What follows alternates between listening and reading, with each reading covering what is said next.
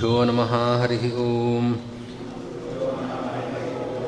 लक्ष्मीनारायणं नत्वा पूर्णबोधादिकान् गुरून्। कुर्मः श्रीकृष्णगीतायाः भाष्याद्युक्तार्थसङ्ग्रहम्।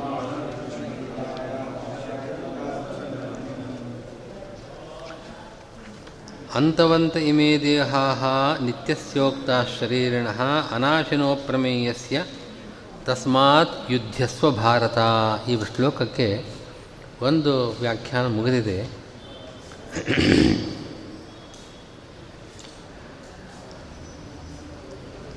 ಇನ್ನೊಂದು ವ್ಯಾಖ್ಯಾನ ಮಾಡ್ತಾ ಇದ್ದಾರೆ. ರಾಘವೇಂದ್ರ ಸ್ವಾಮಿಗಳ ವಿವೃತಿಯಲ್ಲಿ, ನನ್ವೇದತ್ ಅಯುಕ್ತಂ ಜೀವೇಶ್ವರಯೋ ನಿತ್ಯತ್ವಾವಿಶೇಷಾತ್. ಕುತಃ ಈಶ್ವರಸ್ಯ ಪೂಜ್ಯತಾ ಇತ್ಯತೋ ವಾ ಜೀವಾತ್ ಹರೇಃ ವಿಶೇಷಂ ವಕ್ತುಂ ಅವಿನಾಶಿ ತು ಇತ್ಯಾದಿ ಶ್ಲೋಕದ್ವಯಂ ಪ್ರವೃತ್ತಂ. ತಥಾ ಹಿ. ಅಂತವಂತ ಇಮೇ ದೇಹ ಅನ್ನುವ ಶ್ಲೋಕದ ವಿಚಾರ ಮಾಡ್ತಾ ಇದ್ದೇವೆ.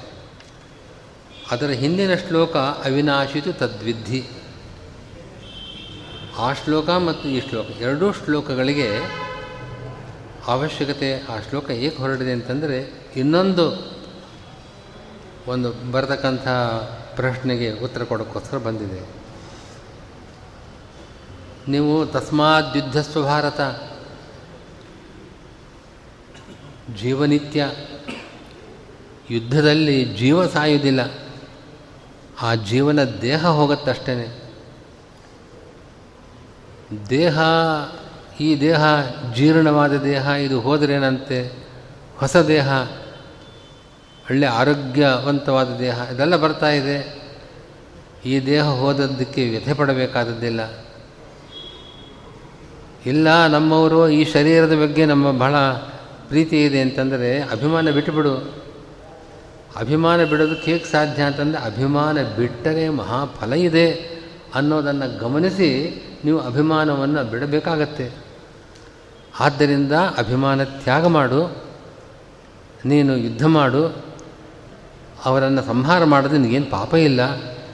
ಇಷ್ಟೆಲ್ಲ ಕೃಷ್ಣ ಹೇಳಿ, ಯುದ್ಧ ಮಾಡೋದು ನನಗೆ ಭಗವಂತನ ಪೂಜಾರೂಪವಾದದ್ದು ಅಂತ ತಸ್ಮಾತ್ ಪೂಜಾರ್ಥಂ ಭಗವತ್ ಪೂಜಾರ್ಥಂ ಯುದ್ಧಸ್ವ ಅಂತ ವ್ಯಾಖ್ಯಾನ ಮಾಡಿದ್ದೀರಿ.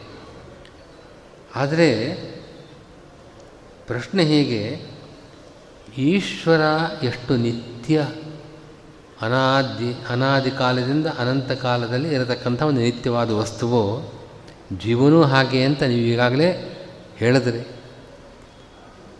ಹೀಗಿರುವಾಗ, ಈಶ್ವರನಂತೆ ನಾನು, ನನಗೂ ಅವನಿಗೂ ಒಂದು ವಿಶೇಷ ಏನಿಲ್ಲ. ಈಶ್ವರನ ಪೂಜೆ, ಭಗವಂತನ ಪೂಜೆ ಯಾಕೆ ಮಾಡಬೇಕು? ಭಗವಂತ ಅವನು ಪೂಜ್ಯ, ನಾನು ಪೂಜಕ. ಈ ಭಾವನೆಯೇ ತಪ್ಪು. ಅವನು ನಿತ್ಯ, ನಾನು ನಿತ್ಯ. ಅಲ್ವೇ, ಈಶ್ವರಸ್ಯ ಕುತೋ ಪೂಜ್ಯತ ಅಂತ ಪ್ರಶ್ನೆ ಬಂದಾಗ, ಹಾಗಲ್ಲ, ನೀನು ಪೂಜಕನೇ. ಪೂಜೆ ಮಾಡುವ ಅರ್ಹತೆ ಇದ್ದವನು ಮಾತ್ರ. ಅವನು ಪೂಜ್ಯ. ನಿನ್ನಿಂದ ಪೂಜೆ ಸ್ವೀಕಾರ ಮಾಡೋದಕ್ಕೆ ಅವನಿಗೆ ಅರ್ಹತೆ ಇರತಕ್ಕಂಥದ್ದು. ಈ ವಿಶೇಷವಿದೆ ಅಂತ ಹೇಳೋದಕ್ಕೋಸ್ಕರವಾಗಿ ಈ ಎರಡು ಶ್ಲೋಕಗಳು ಅವಿನಾಶಿತು ತದ್ವಿಧಿ ಅನ್ನೋ ಶ್ಲೋಕ, ಅಂತವಂತ ಇಮೇ ದೇಹ ಅಂತ ಅನ್ನೋ ಶ್ಲೋಕ ಎರಡು ಶ್ಲೋಕಗಳು ಈ ಉದ್ದೇಶದಿಂದ ಬಂದಿದೆ. ಅದು ಹೇಗೆ ಅಂದರೆ ವ್ಯಾಖ್ಯಾ ವ್ಯಾಖ್ಯಾನ ಮಾಡ್ತಾ ಇದ್ದಾರೆ.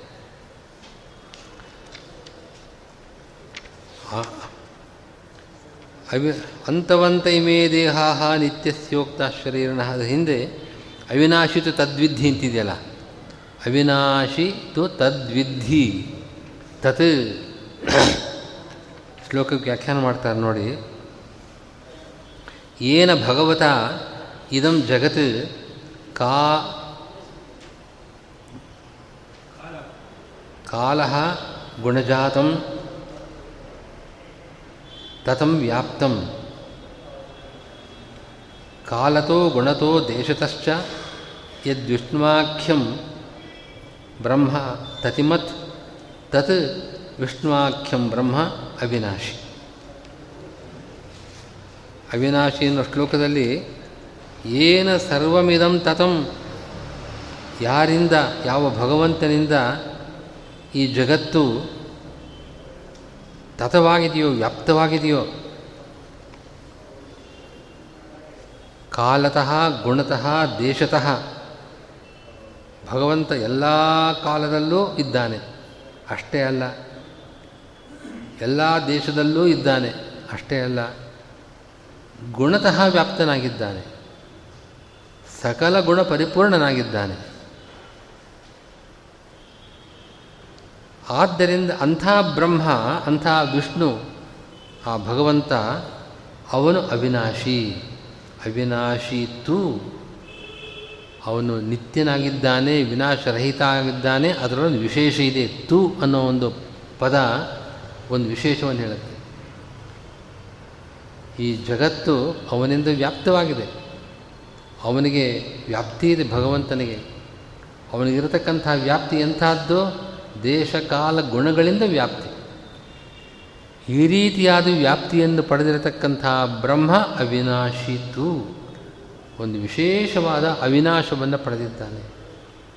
ಜೀವನಗೂ ವಿನಾಶಿ ಇಲ್ಲ. ಆದರೆ ಭಗವಂತನು ಅವಿನಾಶಿ ಆಗಿದ್ದಾನಲ್ವೇ ಅಲ್ಲೊಂದು ವಿಶೇಷ ಇದೆ. ತುಹು ವಿಶೇಷ. ಅದನ್ನು ನೀನು ತಿಳಿಯಬೇಕು. ಅವಿನಾಶಿತು ತದ್ವಿಧಿ ಒಂದು ವಿಶೇಷ ರೀತಿಯ ಅವಿನಾಶ ಭಗವಂತನಿಗಿದೆ. ಜೀವನಿಗೆ ಇಲ್ಲದೇ ಇರತಕ್ಕಂಥ ಒಂದು ಅವಿನಾಶ ಭಗವಂತನಿಗಿದೆ. ಅದನ್ನು ತದ್ವಿಧಿ ಅದನ್ನು ತಿಳಿಯತಕ್ಕದ್ದು. ಅನಿತ್ಯತ್ವ ದೇಹಹಾನಿ ದುಃಖಪ್ರಾಪ್ತಿ ಅಪೂರ್ಣತಾ ನಾಶ ಚತುರ್ವಿಧ ಪ್ರೋಕ್ತ ತದಭಾವೋ ಹರೇಸ್ತದಾ ಇತ್ಯುಕ್ತ ದಿಶಾ ಚತುರ್ವಿಧ ನಾಶಹೀನಂ ಇತಿ ವಿದ್ಧಿ ಜಾನೀಹಿ ಇತ್ಯರ್ಥ. ಏನು ಭಗವಂತನ ಅವಿನಾಶ ಜೀವನಿಗೂ ಅವಿನಾಶವಿದೆ, ಭಗವಂತನಿಗೂ ಅವಿನಾಶವಿದೆ, ಆದರೆ ಅವನದ್ದು ಒಂದು ವಿಶಿಷ್ಟವಾದದ್ದು ಅಂತ ಹೇಳ್ತಿರಲ್ಲ, ಅದೇನದು ವಿಶೇಷ? ಅಂದರೆ ನಾಶ, ಭಗ, ನಾಶ ನಾಲ್ಕು ವಿಧವಾದ ನಾಶಗಳಿದೆ. ನಾಶ ಚತುರ್ವಿಧ ಪ್ರೋಕ್ತ. ತದಭಾವೋ ಹರೆಸ್ತದ ನಾಲ್ಕು ವಿಧವಾದ ನಾಶಗಳೂ ಭಗವಂತನಿಗೆಲ್ಲ, ಯಾವ ಕಾಲದಲ್ಲೂ ಇಲ್ಲ. ಇದು ಭಗವಂತನ ಒಂದು ವಿಶೇಷ. ಏನದು ನಾಲ್ಕು ವಿಧವಾದ ವಿನಾಶಗಳು, ನಾಶಗಳು ಅಂದರೆ ಅನಿತ್ಯತ್ವಂ. ಅನಿತ್ಯ ಅಂತಂದು ಈಗಿದೆ, ಇನ್ನೊಂದು ಸ್ವಲ್ಪ ಕಾಲದಲ್ಲಿ ಇಲ್ಲ ಅಂತ ಆಗ್ತಾ ಇದೆ. ಅನೇಕ ವಸ್ತುಗಳು ನಮ್ಮ ಕಣ್ಣು ಮುಂದೆ, ನಮ್ಮ ದೇಹ ಈಗಿದೆ, ಸ್ವಲ್ಪ ಕಾಲ ಆದಮೇಲೆ ಇಲ್ಲ ಅಂತ ಆಗ್ತಾ ಇದೆ. ಇದು, ಇದೊಂದು ರೀತಿಯಾದ ನಾಶ. ಇದನ್ನು ಅನಿತ್ಯತ್ವ ಅಂತ ಕರೀತಾರೆ. ಅನಿತ್ಯವಾದದ್ದು. ಎಲ್ಲ ಕಾಲದಲ್ಲೂ ಇರೋದಿಲ್ಲ. ಸ್ವಲ್ಪ ಕಾಲ ಮಾತ್ರ ಇರುತ್ತೆ. ಅನಿತ್ಯತ್ವಂ ಒಂದೊಂದು. ಇದು ಜಡ ಪದಾರ್ಥಗಳಿಗೂ ಇದೆ. ಅನಿತ್ಯತ್ವ ಅಂತ ಅನ್ನೋದು ಜಡ ಪದಾರ್ಥಗಳಿಗಿದೆ. ಇದು ದೇಹ ದೇಹ ಅನ್ನೋದು ಜಡ, ನಮ್ಮ ದೇಹ ಜಡ. ಅದರಲ್ಲಿ ಒಬ್ಬ ಚೇತನ ಇದ್ದಾನೆ, ಆದ್ದರಿಂದ ಈ ಜಡಕ್ಕೊಂದು ಬೆಲೆ ಅಷ್ಟೇ. ಆ ಚೇತನ ಬಿಟ್ಟರೆ ದೇಹ, ಅದನ್ನು ನಾವು ಜಡ ಅಂತಲೇ ಪರಿಗಣಿಸೋದು. ಅನಿತ್ಯತ್ವ ಅಂತನ್ನೋದು ಈ ಕಲ್ಲು, ಮರ, ಮಣ್ಣು, ಮರ ಅಂತ ನಾವು ಹಾಗಿಲ್ಲ. ಇವೆಲ್ಲವೂ ಕೂಡ ಎಷ್ಟು ಜಡ, ಅವೆಲ್ಲವೂ ಕೂಡ ಜಡ ಪದಾರ್ಥಗಳ ಗುಂಪಿನಲ್ಲಿ ಸೇರಿದ್ದು ಅದಕ್ಕೆ ಅನಿತ್ಯತ್ವವಿದೆ. ಇನ್ನೊಂದು ಅನಿತ್ಯತ್ವ ಜೀವನಿಗೆ ಇದೆ. ಜೀವನಿಗಿರತಕ್ಕಂತಹ ಒಂದು ವಿನಾಶ ಇದೆ. ಅದು ಯಾವುದು ಅಂತಂದರೆ ದೇಹ ಹಾನಿ. ದೇಹ ನಾಶವಾಗೋದು. ಜೀವನಿಗೆ ನಾಶ ಇಲ್ಲದೇ ಇರಬಹುದು. ಜೀವನ ದೇಹಕ್ಕೆ ನಾಶವಾಗುತ್ತಲ್ವೇ? ಅದು ಒಂದು ವಿಧವಾದ ನಾಶ. ಅವನಿಲ್ಲ ಅಂತ ಆದ ಅಂತ ನಾವು ವ್ಯವಹಾರ ಮಾಡ್ತೇವೆ. ಅವನಿಲ್ಲ ಅಂತ, ಅವನು ಅಂತ ನಾವು ಹೇಳ್ತಾ ಇರೋದು ಜೀವನನ್ನು. ಅವನಿದ್ದ ನಿನ್ನೆವರೆಗೂ ಇವತ್ತಿಲ್ಲ. ಅವನು ಅಂತಂದು ನೀವು ಯಾರನ್ನು ಹೇಳ್ತೀರೋ ಆ ಚೇತನ ಇದ್ದಾನೆ ನಿಜ. ಆದರೆ ಅವನ ದೇಹ ಹೋದದ್ದರಿಂದ ಅವನಿಲ್ಲ ಅಂತ ಹೇಳ್ತೇವೆ. ಆದ್ದರಿಂದ ಅದೂ ಒಂದು ರೀತಿಯಾದ ನಾಶ. ದೇಹ ಹಾನಿ. ಜಡ ಪದಾರ್ಥಗಳಿಗೆ ದೇಹ ಇಲ್ಲ. ಆದ್ದರಿಂದ ಜಡ ಪದಾರ್ಥಗಳಿಗೆ ನಾಶ ಅಂತಂದರೆ ಅನಿತ್ಯತ್ವ. ಜೀವರಿಗೆ, ಚೇತನರಿಗೂ ಒಂದು ನಾಶ ಇದೆ, ಅದು ಈ ರೀತಿಯಾದ ನಾಶ. ದೇಹ ಹಾನಿ. ಅವರ ಸ್ವರೂಪ ನಾಶವಾಗೋದಿಲ್ಲ. ಆದರೆ ಅವರ ದೇಹ ನಾಶವಾಗುತ್ತಲ್ವೇ? ಅದ, ಅದನ್ನೇ ಅವನ ನಾಶ ಅಂತ ವ್ಯವಹಾರ ಮಾಡ್ತೇವೆ. ಹೀಗಾಗಿ ಇದು ಎರಡನೇ ವಿಧವಾದ ನಾಶ. ಇನ್ನು ದುಃಖ ಪ್ರಾಪ್ತಿ ದುಃಖವನ್ನು ಹೊಂದೋದು. ದುಃಖ ಪ್ರಾಪ್ತಿಯೂ ಕೂಡ ಒಂದು ರೀತಿಯಾದ ನಾಶ. ಮುಕ್ತರಿಗೆ ದುಃಖವಿಲ್ಲ.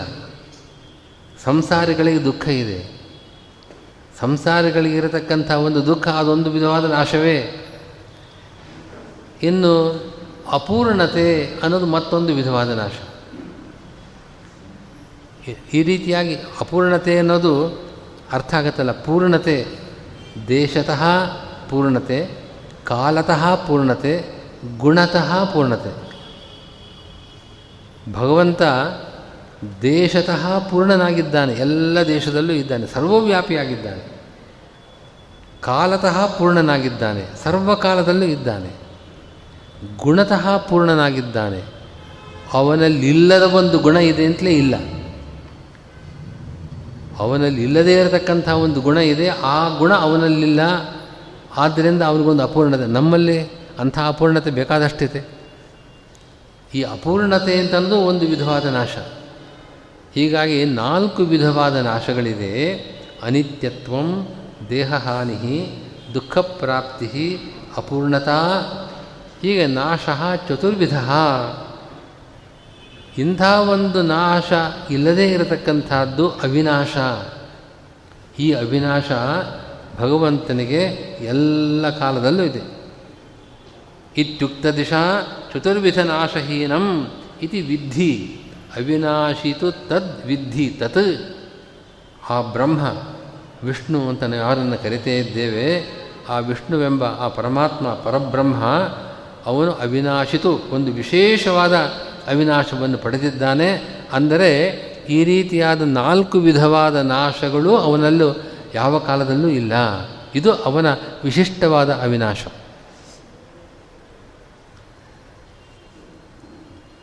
ವಿನಾಶಂ ಅವ್ಯಯಸ್ಯಾಸ್ಯ ನ ಕಶ್ಚಿತ್ ಕರ್ಮ ಕರ್ತುಮರ್ಹತಿ ಅಂತ ಹಿಂದೆ ಏನು ಅರ್ಥ ಹೇಳಿದ್ವು ಅಷ್ಟೇ ಅದರಲ್ಲೇನು ವ್ಯತ್ಯಾಸ ಇಲ್ಲ.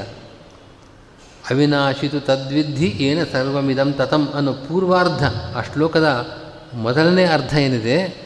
ಅದಕ್ಕೆ ಹಿಂದೆ ಹೇಳದ, ಈಗ ಹೇಳತಕ್ಕಂಥ ಅರ್ಥ ಹೀಗೆ. ಹಿಂದೆ ಹೇಳಿದ್ದು ಈ ಜೀವನಿಗೆ ನಾಶ ಇಲ್ಲಪ್ಪ, ಜೀವಸ್ವರೂಪ ನಿತ್ಯ ಅಂತ ಅಷ್ಟು ಮಾತ್ರ ಹೇಳಿದ್ವು.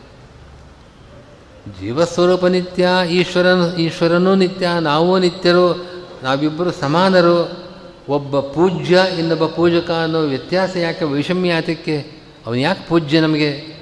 ಅಂತ ಪ್ರಶ್ನೆಗೆ ಕೃಷ್ಣ ಅದೇ ಶ್ಲೋಕದಲ್ಲಿ ಉತ್ತರ ಕೊಟ್ಟಿದ್ದಾನೆ. ಅವನು ಅವಿನಾಶಿ ಮಾತ್ರ ಅಲ್ಲ, ಅವಿನಾಶಿತ್ತು ತದ್ವಿಧಿ ತತ್ ಅಂತಂದರೆ ಆ ಬ್ರಹ್ಮ ಪರಮಾತ್ಮ.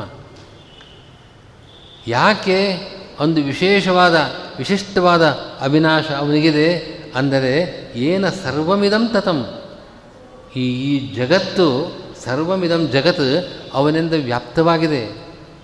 ವ್ಯಾಪ್ತವಾಗಿದೆ ಅಂತನ್ನೋದು ಆ ವ್ಯಾಪ್ತಿ ತತಿ ತತಿ ಅಂತಂದರೆ ವ್ಯಾಪ್ತಿ. ತತ ಅಂದರೆ ವ್ಯಾಪ್ತನಾದವನು. ಆ ವ್ಯಾಪ್ತಿ ಅನ್ನೋದು ಈ ರೀತಿಯಾದದ್ದು. ದೇಶತಃ ವ್ಯಾಪ್ತಿ, ಕಾಲತಃ ವ್ಯಾಪ್ತಿ, ಗುಣತಃ ವ್ಯಾಪ್ತಿ. ಇಂಥ ವ್ಯಾಪ್ತಿಯನ್ನು ಪಡೆದಿರತಕ್ಕಂಥ ಆ ಭಗವಂತನಿಗೆ ಇಂಥ ಒಂದು ವಿಶಿಷ್ಟವಾದ ಅವಿನಾಶವಿದೆ. ಅದು ಈ ಜೀವನಿಗಿಲ್ಲ. ಮುಂದೆ ನೋಡಿ. ಜೀವಸ್ಯ ಅದು ವರ್ಣ, ವರ್ಣಾಕಾಶಾದೇಹೇ ದೇಶಕಾಲಾಭ್ಯಾಂ ವ್ಯಾಪ್ತತ್ವೇಪಿ ನ ಗುಣತಃ ಸಾ ಅಸ್ತಿ. ಜೀವಸ್ಯ ಕಾಲತಃ ತತತ್ವೇಪಿ ನ ದೇಶಗುಣಾಭ್ಯಾಂ ತತಿ ಅಸ್ತೀತಿ ಹರೇ ತತತ್ವೇ ವಿಶೇಷ. ಜೀವನಿಗೂ ವ್ಯಾಪ್ತಿ ಇದೆ. ಅವನು ಕಾಲತಃ ವ್ಯಾಪ್ತನಾಗಿದ್ದಾನೆ. ಭಗವಂತ ಎಷ್ಟು ಕಾಲಗಳಲ್ಲಿದ್ದಾನೋ, ಅಂದರೆ ಅನಾದಿ ಕಾಲದಿಂದ ಇದ್ದಾನೆ ಭಗವಂತ, ಅನಂತ ಕಾಲದಲ್ಲಿದ್ದಾನೆ. ಜೀವನೂ ಅಷ್ಟೇ. ಕಾಲತಃ ವ್ಯಾಪ್ತಿಯಲ್ಲಿ ಇಬ್ಬರಿಗೂ ವ್ಯತ್ಯಾಸ ಇಲ್ಲ. ಆದರೆ ಜೀವ ಅಣು ಈ ಶರೀರದ ಹೃದಯದ ಯಾವುದೋ ಒಂದು ಅಲ್ಪ ಪ್ರದೇಶದಲ್ಲಿ ಆ ಜೀವ ಅನ್ನೋ ಒಂದು ವಸ್ತು ಇದೆ. ಅವನ ಸ್ಥಾನ ಇಂಥದ್ದು ಅಂತ ಶಾಸ್ತ್ರ ಹೇಳುತ್ತೆ. ಭಗವಂತನಂತೆ ಸರ್ವವ್ಯಾಪ್ತಿ ಇವನ ದೇ, ಸರ್ವ ದೇಶವ್ಯಾಪ್ತಿ ಈ ಜೀವನಿಗಿಲ್ಲ. ಗುಣತಃ ವ್ಯಾಪ್ತಿನೂ ಇಲ್ಲ. ಜೀವರಲ್ಲಿ ಯಾವ ಜೀವನಲ್ಲೂ ಚತುರ್ಮುಖ ಬ್ರಹ್ಮನವರೆಗೆ ಚತುರ್ಮುಖ ಬ್ರಹ್ಮನನ್ನೂ ಸೇರದಂತೆ ಯಾವ ಜೀವನಲ್ಲೂ ಕೂಡ ಭಗವಂತನಲ್ಲಿ ಯಾವ ರೀತಿಯ ಗುಣದ ವ್ಯಾಪ್ತಿ ಇದೆ, ಅನಂತ ಗುಣಗಳಿಂದ ಭಗವಂತ ಪೂರ್ಣನಾದಂತೆ ಇವರಲ್ಲ. ಇವರ ಇವರ ಗುಣಗಳಿಗೆಲ್ಲ ಒಂದು ಮಿತಿ ಇದೆ. ಆದ್ದರಿಂದ ದೇಶತಃ ವ್ಯಾಪ್ತಿ, ಗುಣತಃ ವ್ಯಾಪ್ತಿ ಜೀವರಿಗಿಲ್ಲ. ಇನ್ನು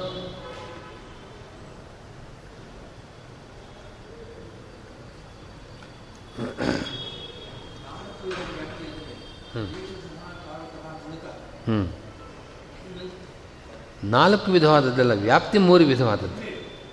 ನಾಶ ನಾಲ್ಕು ವಿಧವಾದದ್ದು. ವ್ಯಾಪ್ತಿ ಅನ್ನೋದು ಮೂರು ವಿಧವಾದದ್ದು. ಈ ಮೂರು ವಿಧವಾದ ವ್ಯಾಪ್ತಿಯೂ ಇದ್ದಲ್ಲಿ ಪರಿಪೂರ್ಣವಾದ ವಸ್ತು. ಆ ರೀತಿಯ ಪರಿಪೂರ್ಣತೆ ಜೀವನಿಗೂ ಇಲ್ಲ, ಯಾವ ಜಡ ಪದ, ಪದಾರ್ಥಕ್ಕೂ ಇಲ್ಲ. ನಾನು ಹೇಳಿ, ನಿನ್ನೆ ಬಂತಲ್ಲ ವರ್ಣಗಳು, ಅಕಾರ, ಇಕಾರ, ಈ ಅಕಾರಾದಿ ವರ್ಣಗಳು, ಅದು ಎಲ್ಲ ದೇಶದಲ್ಲೂ ಇದೆ. ಎಲ್ಲ ಕಾಲದಲ್ಲೂ ಇದೆ. ಅದಕ್ಕೆ ನಾಶ ಇಲ್ಲ. ಆಕಾಶಕ್ಕೆ ನಾಶ ಇಲ್ಲ. ಆಕಾಶ ಎಲ್ಲ ದೇಶದಲ್ಲೂ ಇದೆ, ಎಲ್ಲ ಕಾಲದಲ್ಲೂ ಇದೆ. ಕಾಲವು ಎಲ್ಲ ದೇಶದಲ್ಲೂ ಇದೆ, ಎಲ್ಲ ಕಾಲದಲ್ಲೂ ಇದೆ. ಆದರೆ ದೇಶಕ್ಕಾಗಲಿ, ಕಾಲಕ್ಕಾಗಲಿ ವರ್ಣಗಳಿಗಾಗಲಿ ಗುಣತಃ ವ್ಯಾಪ್ತಿ ಇಲ್ಲ. ಗುಣವ್ಯಾಪ್ತಿ, ಜ್ಞಾನಾನಂದಾದಿ ಗುಣಗಳು ಆ ಜಡ ಪದಾರ್ಥಗಳಿಗೇನಿದೆ ಆದ್ದರಿಂದ ಗುಣತಃ ವ್ಯಾಪ್ತಿ ಈ ಜಡ ಪದಾರ್ಥಗಳಿಗೆ ದೇಶ, ಕಾಲ, ಅವ್ಯಾಕೃತಾಕಾಶ, ಕಾಲ, ವರ್ಣಗಳು ಇವುಗಳಿಗೆ ಒಂದು ವಿಧವಾದ ವ್ಯಾಪ್ತಿ ಇದ್ದರೂ ಕೂಡ ಗುಣತಃ ವ್ಯಾಪ್ತಿ ಇಲ್ಲ. ದೇಶಕಾಲಗಳಿಂದ ಮಾತ್ರ ವ್ಯಾಪ್ತಿ. ಇನ್ನು ಜೀವನಿಗಾಗೋದಾದರೆ ಜೀವನಿಗೆ ದೇಶತಃ ವ್ಯಾಪ್ತಿಯೂ ಇದೆ, ಕಾಲತಃ ವ್ಯಾಪ್ತಿಯೂ ಇದೆ ನಿಜ. ಆದರೆ ಗುಣತಃ ವ್ಯಾಪ್ತಿ ಸರ್ವಥಾ ಇಲ್ಲ. ವರ್ಣಾಕಾಶಾದೇಹೇ ದೇಶಕಾಲಾಭ್ಯಾಂ ವ್ಯಾಪ್ತತ್ವೇಪಿ ನ ಗುಣತಃ ವ್ಯಾಪ್ತಿ. ಸಾ ಅಸ್ತಿ ಜೀವನಿಗೆ ಕಾಲತಃ ಗುಣ, ಕಾಲತಃ ವ್ಯಾಪ್ತಿ ಇದೆ. ಜೀವನಿಗೆ ಕಾಲತಃ ವ್ಯಾಪ್ತಿ ಇದೆ. ಆದರೆ ದೇಶ ವ್ಯಾಪ್ತಿ ಇಲ್ಲ. ಗುಣವ್ಯಾಪ್ತಿನೂ ಇಲ್ಲ. ಆ ವರ್ಣಾಕಾಶಗಳಿಗಿಂತಲೂ ಸ್ವಲ್ಪ ಕಡಿಮೆ ಒಂದು ಜೀವ. ಆಗ ಅವ್ಯಾಕೃತಾಕಾಶಕ್ಕೆ ಇದಕ್ಕೆಲ್ಲ ದೇಶ ಮತ್ತು ಕಾಲ ಎರಡರ ದೃಷ್ಟಿಯಿಂದಲೂ ವ್ಯಾಪ್ತಿ ಇದೆ. ಭಗವಂತನಿಗೆ ಮೂರು ವಿಧವಾದ ವ್ಯಾಪ್ತಿಯೂ ಇದೆ. ಜೀವನಿಗೆ ಇರತಕ್ಕಂಥ ವ್ಯಾಪ್ತಿ ಅಂತಂದರೆ ಒಂದು ಮಾತ್ರ, ಕಾಲತಃ ವ್ಯಾಪ್ತಿ. ಎಲ್ಲ ಕಾಲದಲ್ಲೂ ಇದ್ದಾನೆ. ಎಲ್ಲ ದೇಶದಲ್ಲೂ ಇದ್ದಾನ? ಇಲ್ಲ. ಎಲ್ಲ ಗುಣಗಳು ಇದೆಯಾ? ಇಲ್ಲ. ಹೀಗಾಗಿ ಜೀವನಿಗೆ ವಿನಾಶ, ಒಂದು ರೀತಿಯಾದ ವಿನಾಶವಿದೆ. ಯಾವ ರೀತಿಯ ವಿನಾಶವಿದೆ? ದೇಹಹಾನಿ ಅನ್ನೋ ವಿಷ ವಿನಾಶವಿದೆ. ದುಃಖ ಪ್ರಾಪ್ತಿ ಅನ್ನೋ ವಿನಾಶ ಇದೆ. ಅಪೂರ್ಣತಾ ಎಂಬ ವಿನಾಶವಿದೆ. ಜಡ ಪದಾರ್ಥಗಳಿಗೆ ಅನಿತ್ಯತ್ವವಿದೆ. ದುಃಖ ಇಲ್ಲದೆ ಇರಬಹುದು, ದೇಹ ಇಲ್ಲದೆ ಇರ್ಬೋದು ಆದರೆ ಜಡ ಪದಾರ್ಥಗಳಿಗೆ ಅಪೂರ್ಣತೆ ಅಂತೂ ಇದೆಯಲ್ಲ? ಜಡ ಪದಾರ್ಥಗಳಿಗೆ ಅನಿತ್ಯತ್ವ ಇದೆ. ಹೀಗಾಗಿ ಭಗವಂತನನ್ನು ಬಿಟ್ಟರೆ ಮಹಾಲಕ್ಷ್ಮಿಗೂ ಕೂಡ ಈ ರೀತಿಯಾದ ಪೂರ್ಣತೆ ಇಲ್ಲ. ಮಹಾಲಕ್ಷ್ಮಿ ನಿತ್ಯ ಮುಕ್ತಳು, ದೇಶತಃ ಕಾಲತಃ ಸಮನಾದವಳು, ಭಗವಂತನಿಗೆ ಸಮನಳು, ಸಮಳು ಆದ್ದರಿಂದಲೇ ಸಮನ ಅಂತ ಅವಳಿಗೆ ಹೆಸರು. ಆದರೆ ಗುಣತಃ ವ್ಯಾಪ್ತಿ ಇಲ್ಲ. ಆದ್ದರಿಂದಲೇ ಭಗವಂತನಿಗೆ ನಾಲ್ಕು ವಿಧವಾದ ನಾಶವೂ ಇಲ್ಲ. ಇದು ವಿಶೇಷ. ಅಸ್ತ್ವೇವಂ ಹರೇಹೇ ಸರ್ವಪ್ರಕಾರೇಣ ವಿನಾಶಾಭಾವ. ತಾವತಾ ಜೀವಾತ್ ಅವಿನಾಶ ವಿಷಯಕೋ ಹರೇರ್ವಿಶೇಷ ಇತ್ಯತಃ ಇತ್ಯತಃ ಅಂತವಂತೆ ಇತಿ ಮೊದಲನೇ ಶ್ಲೋಕದ್ದು ಒಂದನೇ ಅವಿನಾಶಿತ ತದ್ವಿಧಿ ಎಂಬ ಶ್ಲೋಕದ ವ್ಯಾಖ್ಯಾನ ಮುಗಿತು. ಈ ಎರಡನೆಯ ವ್ಯಾಖ್ಯಾನ ಪೂರ್ವಾರ್ಧದಲ್ಲಿ ಮಾತ್ರ ವಿಶೇಷ. ಉತ್ತರಾರ್ಧ ಸಮಾನವಾಗಿದೆ. ಅವಿನಾಶಿತು ತದ್ವಿಧಿ ಏನ ಸರ್ವಮಿದಂ ತತಂ. ಯಾರಿಂದ ಈ ಸಮಸ್ತ ಜಗತ್ತು ವ್ಯಾಪಿಸಲ್ಪಟ್ಟಿದೆಯೋ ಆ ವಿಷ್ಣುವಾಖ್ಯ ಬ್ರಹ್ಮ ಅವನು ಅವಿನಾಶಿತು, ಒಂದು ವಿಶಿಷ್ಟವಾದ ವಿನಾಶವನ್ನು ಪಡೆದವನು. ವಿನಾಶಂ ಅವ್ಯಯಸ್ಯ ಅಸ್ಯ ನ ಕಶ್ಚಿತ್ ಕರ್ತುಮರ್ಹತಿ. ಆ ಪರಮಾತ್ಮನಿಗೆ ವಿನಾಶವನ್ನು ಯಾರು ಮಾಡೋಕ್ಕೆ ಸಾಧ್ಯ? ಈ ರೀತಿಯಾದ ಮೊದಲನೇ ಶ್ಲೋಕದ ಅರ್ಥ ಮುಗೀತು. ಅಂತವಂತ ಇಮೇ ದೇಹ ಅಂತ ಅದ್ರ ಮುಂದಿನ ಶ್ಲೋಕ. ಅಧ್ಯಾತಕ್ಕೆ ಬಂದಿದೆ ಅಂತಂದರೆ, ಈಗ ಹರಿಗೆ, ಶ್ರೀಹರಿಗೆ ಸರ್ವ ಪ್ರಕಾರದಿಂದ ವಿನಾಶವಿಲ್ಲ. ಯಾವ ರೀತಿಯ ವಿನಾ, ನಾಲ್ಕು ವಿಧವಾದ ನಾಶದಲ್ಲಿ ಒಂದು ವಿಧವಾದ ನಾಶವಿಲ್ಲ. ಅನಿತ್ಯತ್ವವಿಲ್ಲ ದೇಹಹಾನಿ ಇಲ್ಲ ದುಃಖ ಪ್ರಾಪ್ತಿ ಇಲ್ಲ, ಅಪೂರ್ಣತೆ ಇಲ್ಲ. ಸರ್ವ ಪ್ರಕಾರೇಣ ವಿನಾಶ ಇಲ್ಲದೇ ಇರತಕ್ಕವನು ಶ್ರೀಹರಿ ಅಂತ ಹೇಳೋಣ. ಆದರೆ ಜೀವನಿಗೂ ಶ್ರೀಹರಿಗೂ ಒಂದು ವಿಶೇಷವನ್ನು ತೋರಿಸ್ಬೇಕಲ್ಲ? ಏನದು ವಿಶೇಷ? ಅಂದರೆ ಈಗಾಗಲೇ ಸ್ಪಷ್ಟವಾಗಿದೆ. ಅದನ್ನು ಕೃಷ್ಣ ಈ ಶ್ಲೋಕದಲ್ಲಿ ಇನ್ನೂ ಹೆಚ್ಚು ಸ್ಪಷ್ಟಪಡಿಸ್ತಾ ಇದ್ದಾನೆ. ಅಂತವಂತ ಇಮೇ ದೇಹಾ ನಿತ್ಯಸ್ಯೋಕ್ತ ಶರೀರಿಣ ಅಂತನ್ನೋ ಶ್ಲೋಕದಲ್ಲಿ, ಶರೀರಿಣಾಂ ಶೀರ್ಯಮಾಣ ದೇಹವತಾಂ ಸಂಸಾರಿಣಾಂ ಇತಿ ಯಾವತ್ ಸ್ವರೂಪತಃ ನಿತ್ಯಾನಾಂ ಜೀವಾನಾಂ ಇಮೇ ದೇಹಾ ಅಂತವಂತಹ ವಿನಾಶವಂತಹ ಜನಿಮಂತಶ್ಚ ಇತ್ಯಪಿ ಗ್ರಾಹ್ಯಂ.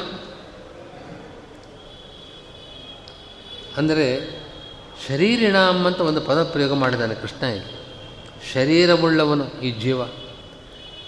ಈ ಜೀವನ ದೇಹವನ್ನು ಶರೀರ ಅಂತ ಕರೀತಾರೆ.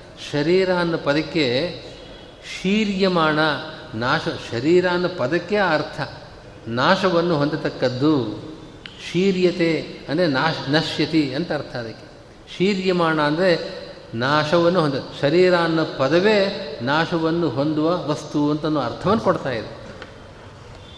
ಶರೀರಿಗಳು ಅಂತಂದರೆ ನಾಶವನ್ನು ಹೊಂದುವ ದೇಹವನ್ನು ಪಡೆದವರು ಅಂತ ಅರ್ಥ. ನಾಶವನ್ನು ಪಡೆಯುವ ದೇಹವನ್ನು ಹೊಂದಿದವರು ಅಂತ ಅರ್ಥ. ಅಂದರೆ ಏನರ್ಥ? ಯಾರವರು? ಯಾವ ಜೀವರು? ಸಂಸಾರಿಗಳು.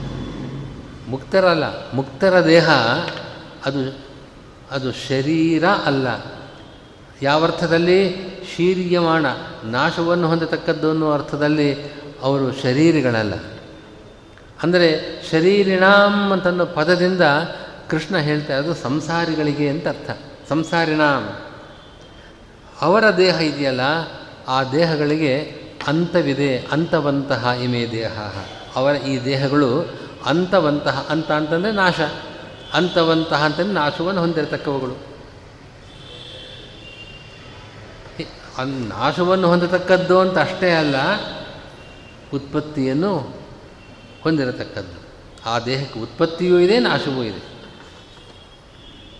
ಸಂಸಾರಿದ ದೇಹ ಆದ್ಯಂತವಂತಹ ಇತ್ಯುಕ್ತ್ಯ ಮುಕ್ತದೇಹ ನೈವಮಿತಿ ಲಾಭಾತ್ ಮುಕ್ತೇಶ್ವರಸ್ಯ ಹರೇಹೇ ಕೈಮುತ್ಯ ಸಿದ್ಧೋ ನಿತ್ಯದೇಹ. ಒಂದು ವಿಶೇಷವನ್ನು ರಾಯರು ಹೇಳ್ತಾರೆ. ಸಂಸಾರಿಗಳ ದೇಹ ಅದು ಆದ್ಯಂತವನ್ನು ಪಡೆದಿದೆ ಆದಿ ಇದೆ ಅಂತ ಇದೆ. ಯಾರಾದದ್ದು? ಸಂಸಾರಿಗಳ ದೇಹ. ಅಂದರೆ ಯಾರು ಸಂಸಾರಿಗಳಲ್ಲವೋ ಅವರ ದೇಹ ಹಾಗಲ್ಲ ಅಂತ ಅರ್ಥ ಆಯ್ತಲ್ವೇ? ಅಂದರೆ ಮುಕ್ತರು ಸಂಸಾರಿಗಳಲ್ಲ. ಮುಕ್ತರು ಅವು ಅವರು ದೇಹವನ್ನು ಪಡೆದಿದ್ದಾರೆ. ಆ ಮುಕ್ತ ದೇಹ, ಮುಕ್ತರ ದೇಹ ಈ ಸಂಸಾರಿಗಳ ದೇಹದಂತಲ್ಲ. ಸಂಸಾರಿಗಳ ದೇಹ ಇದು ಭೌತಿಕವಾದ, ಅಂದರೆ ಪ್ರಾಕೃತವಾದ ದೇಹ. ಈ ಪ್ರಾಕೃತ ದೇಹಕ್ಕೆ ಆದಿಯೂ ಇದೆ, ಅಂತವೂ ಇದೆ. ಹಾಗಲ್ಲದವರು ಮುಕ್ತರು, ಅಂದರೆ ಅವರ ದೇಹಕ್ಕೆ ಆದ್ಯಂತಗಳಿಲ್ಲ, ವಿನಾಶವೇ ಇಲ್ಲ. ಆಯಿತೇ? ಇಂಥ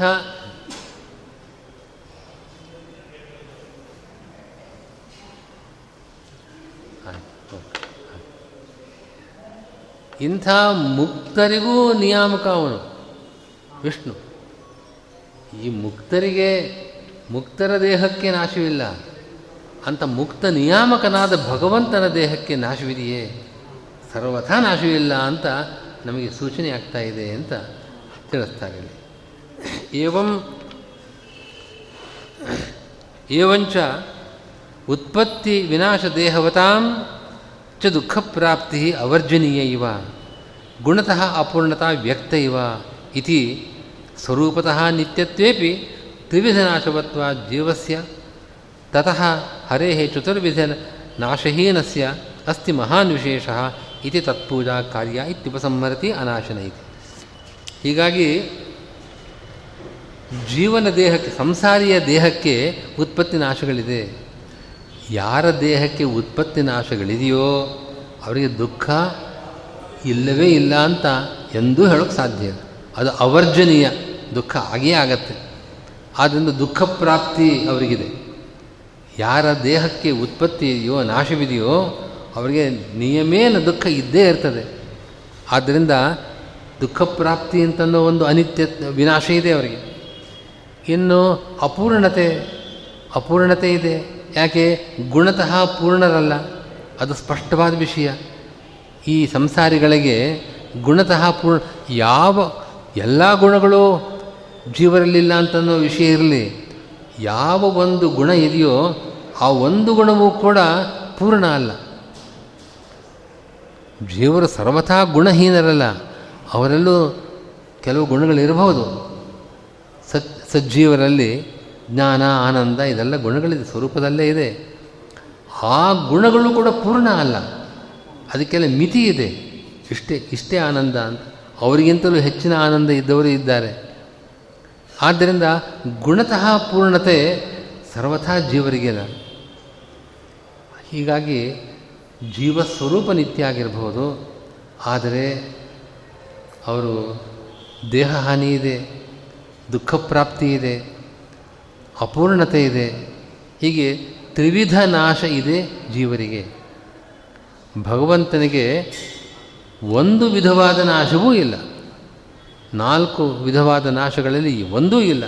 ಆದ್ದರಿಂದ ತ್ರಿವಿಧ ನಾಶ ಇರತಕ್ಕಂಥ ಈ ಜೀವರಿಗಿಂತ ಚತುರ್ವಿಧ ನಾಶಹೀನನಾದ ಆ ಪರಮಾತ್ಮ ಅವನು ಮಹಾನ್ ಮಹಾನ್ ವಿಶೇಷ ಅಸ್ತಿ. ಆ ಭಗವಂತನಿಗೆ ಆದ ಆದ ಕಾರಣದಿಂದಲೇ ಅವನು ಪೂಜ್ಯನಾಗಿದ್ದಾನೆ. ನೀನು ಪೂಜಕನಾಗಿದ್ದೀಯೇ. ನೀನು ನಿನ್ನ ಕರ್ತವ್ಯವನ್ನು ಭಗವತ್ ಪೂಜಾರೂಪವಾಗಿ ಮಾಡು ಅಂತ ಹೇಳಿದ್ದು ಸರಿಯಾದ ವಿಷಯವೇ ಅಂತ ಅಭಿಪ್ರಾಯ. ಈ ಅಭಿಪ್ರಾಯದಿಂದಲೇ ಅನಾಶಿನಃ ಅಪ್ರಮೇಯಸ್ಯ ತಸ್ಮಾತ್ ಯುದ್ಧಸ್ವ ಭಾರತ. ತಸ್ಮಾತ್ ಜೀವೇಭ್ಯ ಅತಿಶಯವತ್ವಾತ್. ಈಗ ಹೇಳಿದಂತೆ ಭಗವಂತನಿಗೆ ಜೀವರಲ್ಲಿ ಇಲ್ಲದೇ ಇರತಕ್ಕಂಥ ಒಂದು ಅತಿಶಯ ಇದೆ. ಆದ್ದರಿಂದ ಅವನು ಅನಾಶಿ ಅನಾಶಿ ಅಂತ ನಾವು ಸರಿಯಾದ ಅರ್ಥದಲ್ಲಿ ಹೇಳೋದಾದರೆ ಅವನನ್ನು ಮಾತ್ರ ಹೇಳಬೇಕು. ಯಾಕೆ? ಚತುರ್ವಿಧ ನಾಶಹೀನ ಅವನು. ಆದ್ದರಿಂದ ಅವನೇ ಅನಾಶಿ. ಅವನು ಅಪ್ರಮೇಯ. ಹಿಂದೆ ಹೇಳಿದಂತೆ ಅಪ್ರಮೇಯ ಅನ್ನೋ ಶಬ್ದಕ್ಕೆ ಯಾವುದೇ ಪರಿಮಿತಿ ಇಲ್ಲದೆ ಇದ್ದವನು, ಪರಿಚ್ಛೇದ ಇಲ್ಲದೆ ಇದ್ದವನು ಯಾಕೆ? ದೇಶ, ಕಾಲ, ಗುಣಗಳಿಂದ ಯಾವುದೇ ವಿಧವಾದ ಪರಿಚ್ಛೇದ, ಪರಿಮಿತಿ ಅಂಥ ಮಿತಿ ಅವನಲ್ಲಿಲ್ಲ. ಆದ್ದರಿಂದ ಅವನ ಅಪ್ರಮೇಯ. ಅನಾಶಿನಃ ಅಪ್ರಮೇಯಸ್ಯ. ಯಾರು ಭಗವಂತ ಅಲ್ಲವೇ? ಅಂಥವನ ಪೂಜೆಗೋಸ್ಕರವಾಗಿ ಪೂಜಾರ್ಥಂ ಯುದ್ಧಸ್ವ ನೀನು ಯುದ್ಧ ಮಾಡಬೇಕು. ಯುದ್ಧ ಮಾಡತಕ್ಕದ್ದು ಭಗವಂತನ ಪೂಜಾರೂಪವಾಗಿದೆ. ಅವನು ಪೂಜ್ಯನೇ, ನೀನು ಪೂಜಕನೇ. ಅಂತ ಅಭಿಪ್ರಾಯ ಈ ಶ್ಲೋಕಕ್ಕೆ. ಕಿಂಚ ನ ಕೇವಲ ಸರ್ವಪ್ರಕಾರೇಣ ಅವಿನಾಶಿತ್ವಾತ್ ತತ್ಪೂಜಾ ಕಾರ್ಯೇತಿ ಕಿಂತು ಸರ್ವಥೈವ ಅವಿನಾಶಿತ್ವಾತ್ ಸೈವ ಸ್ವತಂತ್ರ ತತಶ್ಚ ತದಧೀನತ್ವಾನ್ಮುಕ್ತೆ ಯುದ್ಧಾದಿ ಸ್ವಕರ್ಮಣ ಆರಾಧಿತಶ್ಚ ಮೋಕ್ಷಂ ದದಾತಿ ಇತ್ಯತಃ ತತ್ಪೂಜಾ ಕಾರ್ಯ ಇತಿ ಭಾವೇನ ಚ ಉಕ್ತಂ ಅನಾಶಿನೋ ಅಪ್ರಮೇಯಸ್ಯ ಇತಿ. ಅವಿನಾಶಿತು ತದ್ವಿಧಿ ಅಂತ ಹಿಂದಿನ ಶ್ಲೋಕದಲ್ಲೇ ಭಗವಂತನನ್ನು ಅವಿನಾಶಿ ಅಂತ ಹೇಳಿದ್ದಾನೆ. ಪುನಃ ಕೃಷ್ಣ ಅನಾಶಿನಃ ಅಪ್ರಮೇಯಸ್ಯ ಅಂತ ಪದೇ ಪದೇ ಹೇಳ್ತಾ ಇದ್ದಾನೆ. ಯಾಕೆ ಹೇಳ್ತಾ ಇದ್ದಾನೆ ಅಂತಂದರೆ ಅಭಿಪ್ರಾಯ ಇದೆ ಕೃಷ್ಣನ ಮಾತಿಗೆ ಪುನಃ ಹೇಳೋದಕ್ಕೆ ಅವನಿಗೆ ಸರ್ವ ಪ್ರಕಾರದಿಂದಲೂ ನಾಶವಿಲ್ಲ. ಯಾವ ಪ್ರಕಾರದಿಂದಲೂ ನಾಶವಿಲ್ಲ. ಆದ ಆದ ಒಂದು ಅಂಥ ರೀತಿಯ ಒಂದು ವಿಶೇಷವಿದೆ ಆದ್ದರಿಂದ ಅವನು ಪೂಜಾ ಮಾಡತಕ್ಕದ್ದು ಅಂತ ಅಷ್ಟೇ ಅಲ್ಲ. ಅವನಿಗೆ ಇನ್ನೊಂದು ವಿಧವಾದ ಒಂದು ವೈಶಿಷ್ಟ್ಯ ಇದೆ. ಏನು ವೈಶಿಷ್ಟ್ಯ ಅಂತಂದರೆ ಸರ್ವಥಾ ವಿನಾಶವಿಲ್ಲದೆ ಇದ್ದ ಕಾರಣ. ಯಾವ ವಿಧವಾದ ವಿನಾಶವಿಲ್ಲದೆ ಇದ್ದ ಕಾರಣ ಸ್ವತಂತ್ರ ಅಂತ ಹೇಳಬಹುದಾದದ್ದು ಅವನನ್ನು ಮಾತ್ರ. ಸಯವ ಸ್ವತಂತ್ರ.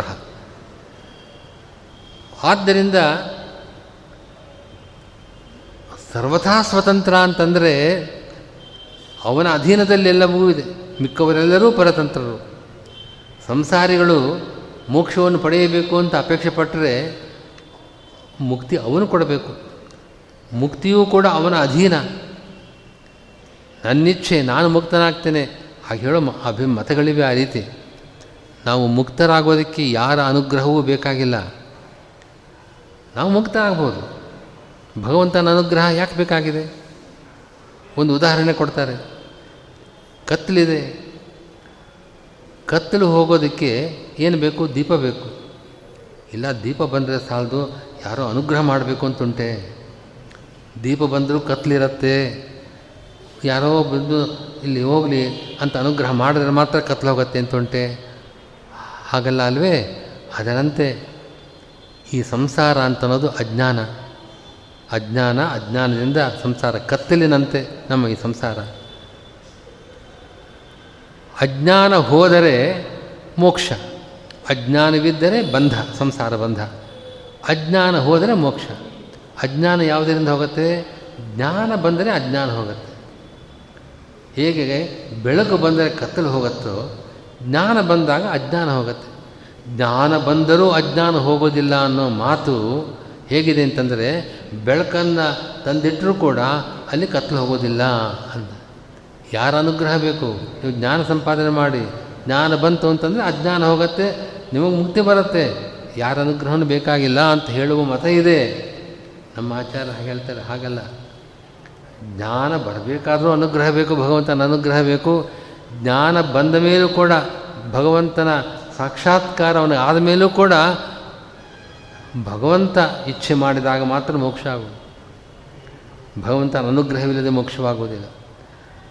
ಆದ್ದರಿಂದ ಅವನು ಸ್ವತಂತ್ರ ಅಂದಮೇಲೆ ಅವನ ಅಧೀನದಲ್ಲಿ ಎಲ್ಲವೂ ಇದೆ. ನಿನಗೆ ಬರಬೇಕಾದ ಮೋಕ್ಷವೂ ಕೂಡ ಅವನ ಅಧೀನ. ಅವನ ಅನುಗ್ರಹ ಬೇಕು ನಿನಗೆ. ಅವನ ಅನುಗ್ರಹ ಬೇಕು ಅಂತಂದಮೇಲೆ ಅವನ ಪೂಜೆ ಮಾಡಬೇಕು. ಭಗವಂತ ಯುದ್ಧಾದಿ ಸ್ವಕರ್ಮಣ ಆರಾಧಿತಶ್ಚ ಮೋಕ್ಷಂ ದದಾದಿ ಅವನ ಆರಾಧನೆ ಮಾಡಬೇಕಲ್ವೇ? ಅವನು ಪ್ರಸನ್ನನಾಗಬೇಕು. ಭಗವಂತನ ಪ್ರಸಾದ ನಮಗೆ ಸಿಗಬೇಕಾದರೆ ನಾವು ಭಗವಂತನ ಆರಾಧನೆ ಮಾಡಬೇಕು. ನೀನು ಮಾಡತಕ್ಕಂಥ ಯುದ್ಧ ಭಗವಂತನ ಪೂಜಾ ರೂಪ, ಭಗವಂತನ ಆರಾಧನೆ ರೂಪವಾಗಿದೆ. ನೀನು ಯುದ್ಧ ಮಾಡಿದ್ದರಿಂದ ಭಗವಂತ ಆರಾಧಿತನಾಗ್ತಾ ಇದ್ದಾನೆ. ಅದರಿಂದ ಅವನ ಅನುಗ್ರಹ ನಿನಗೆ ಸಿಗತ್ತೆ. ಅನುಗ್ರಹದಿಂದ ನೀನು ಮುಕ್ತನಾಗ್ತೀಯೇ. ಆದ್ದರಿಂದ ನೀನು ಅವಶ್ಯವಾಗಿ ಯುದ್ಧವನ್ನು ಮಾಡಲೇಬೇಕು ಅಂತ ಕೃಷ್ಣನ ಅಭಿಪ್ರಾಯ. ಅಂತವಂತ ಇಮೇ ದೇಹ ನಿತ್ಯಸ್ಯೋಕ್ತ ಶರೀರಿಣ ಅನಾಶಿನ ಅಪ್ರಮೇಯಸ್ಯ ತಸ್ಮಾತ್ ಯುದ್ಧಸ್ವ ಭಾರತ. ಪೂಜಾ ಭಗವತ್ ಪೂಜಾರ್ಥವಾಗಿ ಯುದ್ಧವನ್ನೇ ನೀನು ಮಾಡಬೇಕು ಅಂತ ಕೃಷ್ಣನ ಅಭಿಪ್ರಾಯ ಅಂತ ಎರಡನೇ ವ್ಯಾಖ್ಯಾನವನ್ನು ರಾಯರು ತೋರಿಸ್ತಾ ಇದ್ದಾರೆ ಶ್ರೀಕೃಷ್ಣ. ಮುಕ್ತ ಮುಕ್ತರ ದೇಹ ಅದು ಜ್ಞಾನಾನಂದಾತ್ಮಕವಾದ ದೇಹ. ಅದು ಅಪ್ರಾಕೃತವಾದ ಅದೇ ಅದೇನಾದರೂ ಸ್ವರೂಪ ದೇಹ ಜ್ಞಾನಾನಂದಾತ್ಮಕವಾದ ದೇಹ ಎಲ್ಲ ಒಂದೇ ಅಭಿಪ್ರಾಯ ಕೊಡುತ್ತೆ. ಮುಕ್ತರ ಸ್ವರೂಪ ಜ್ಞಾನಾನಂದಾತ್ಮಕವಾದದ್ದು ಅದೇ ದೇಹ ಅವರಿಗೆ. ನಾಳೆಯಿಂದ ಸ್ವಲ್ಪ ದಿವಸ ಇಲ್ಲ. ಪುನಃ ಬಂದಾಗ ಮುಂದುವರೆಸ್ತೇನೆ. ಇದನ್ನು ನೆನ್ಪಿಟ್ಕೊಳ್ಳಿ ಅಷ್ಟೇ ಯಾವ ಶ್ಲೋಕದಲ್ಲಿ ನಿಂತಿದೆ ಅಂತ. ಆರಾಧನೆ